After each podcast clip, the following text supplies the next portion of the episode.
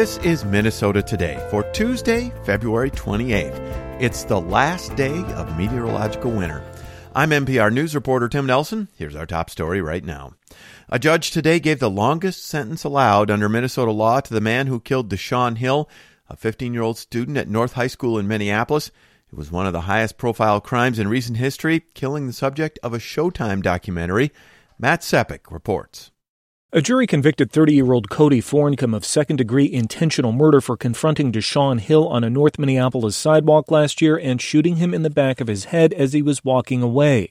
The 38 year sentence from Judge Julie Allen is the longest allowed under state guidelines, but Forncombe will be eligible for supervised release after about 25 years. Deshaun's mother, Tuesday Shepherd, and family attorney William Walker are urging state lawmakers to allow 60 year sentences for adults who kill children. It should have been 800 months. Yeah. You know, it should have been life.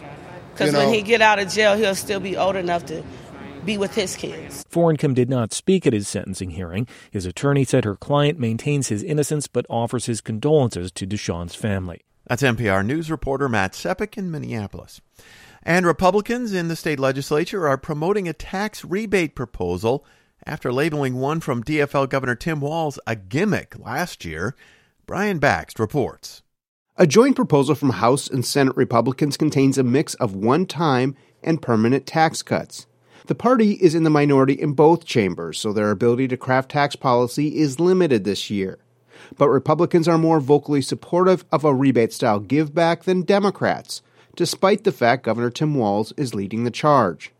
Republican Senator Bill Weber says the legislature should deliver $5 billion in rebates to all Minnesota households. There was always an opportunity for a one time rebate. We just felt that it had to be more than one time. The Walz proposal would send up to $2,000 back to married couples with income below $150,000 and provide half that to singles also under an income limit. Republicans say there should be no income limits. That's MPR News political reporter Brian Bakst at the Capitol. And local and state officials today called on lawmakers to approve the proposal by Governor Tim Walz to beef up the state's crime lab. Bureau of Criminal Apprehension officials say they have a backlog of nearly 4,000 cases and it's taking an average of 142 days to process evidence, nearly five months. Ramsey County Attorney John Choi says the long delays for DNA and other physical evidence is having a real impact on investigating crime. We're getting less cooperation from victims and from witnesses. I think in many instances, because the victims and the witnesses don't feel safe participating in a prosecution because they think that they might be retaliated against. But if we can't get that type of information and evidence, then what is really critical is we get the forensic evidence. State officials say a current budget proposal would add more than 30 staff and could cut turnaround time to 30 days by the end of 2025. And here's what else we're watching. Minnesota's Jessie Diggins won the women's 10K freestyle race today at the Nordic Skiing World Championships in Slovenia. The Afton native is the first American cross country skier ever to win an individual title at the World Championships, adding another achievement to her decorated career.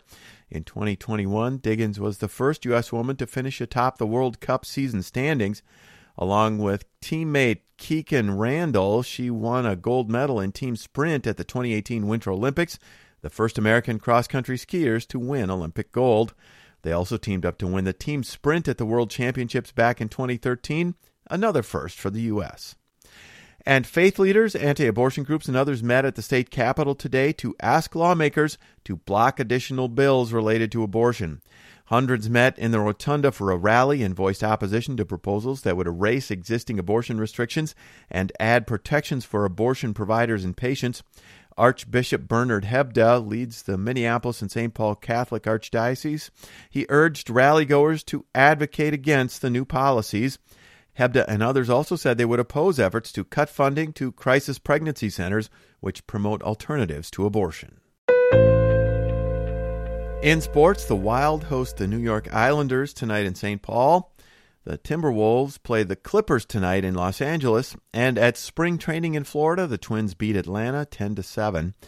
And the Big 10 women's basketball tournament is typically held in Indiana, but for its 30th anniversary, the tournament is coming to Minneapolis for the first time. The tournament kicks off tomorrow with a Penn State versus Minnesota game at Target Center. In weather, there is a winter weather advisory for much of central Minnesota tonight from the Twin Cities to Bemidji. That runs through Wednesday afternoon with nearly a foot of snow expected in western Minnesota and two to four inches overnight in the Twin Cities, including snow during tomorrow's morning commute. Lows will be from 7 to 15 degrees in northern Minnesota to near 30 in the south. Tomorrow, mostly cloudy. Again, snow and high 16 to 24 in the north to the mid 30s south. That's it for Minnesota today. Thanks for listening. I'm Tim Nelson. Cathy Wurzer will be back in the morning with an update. Until then, stay healthy and stay safe.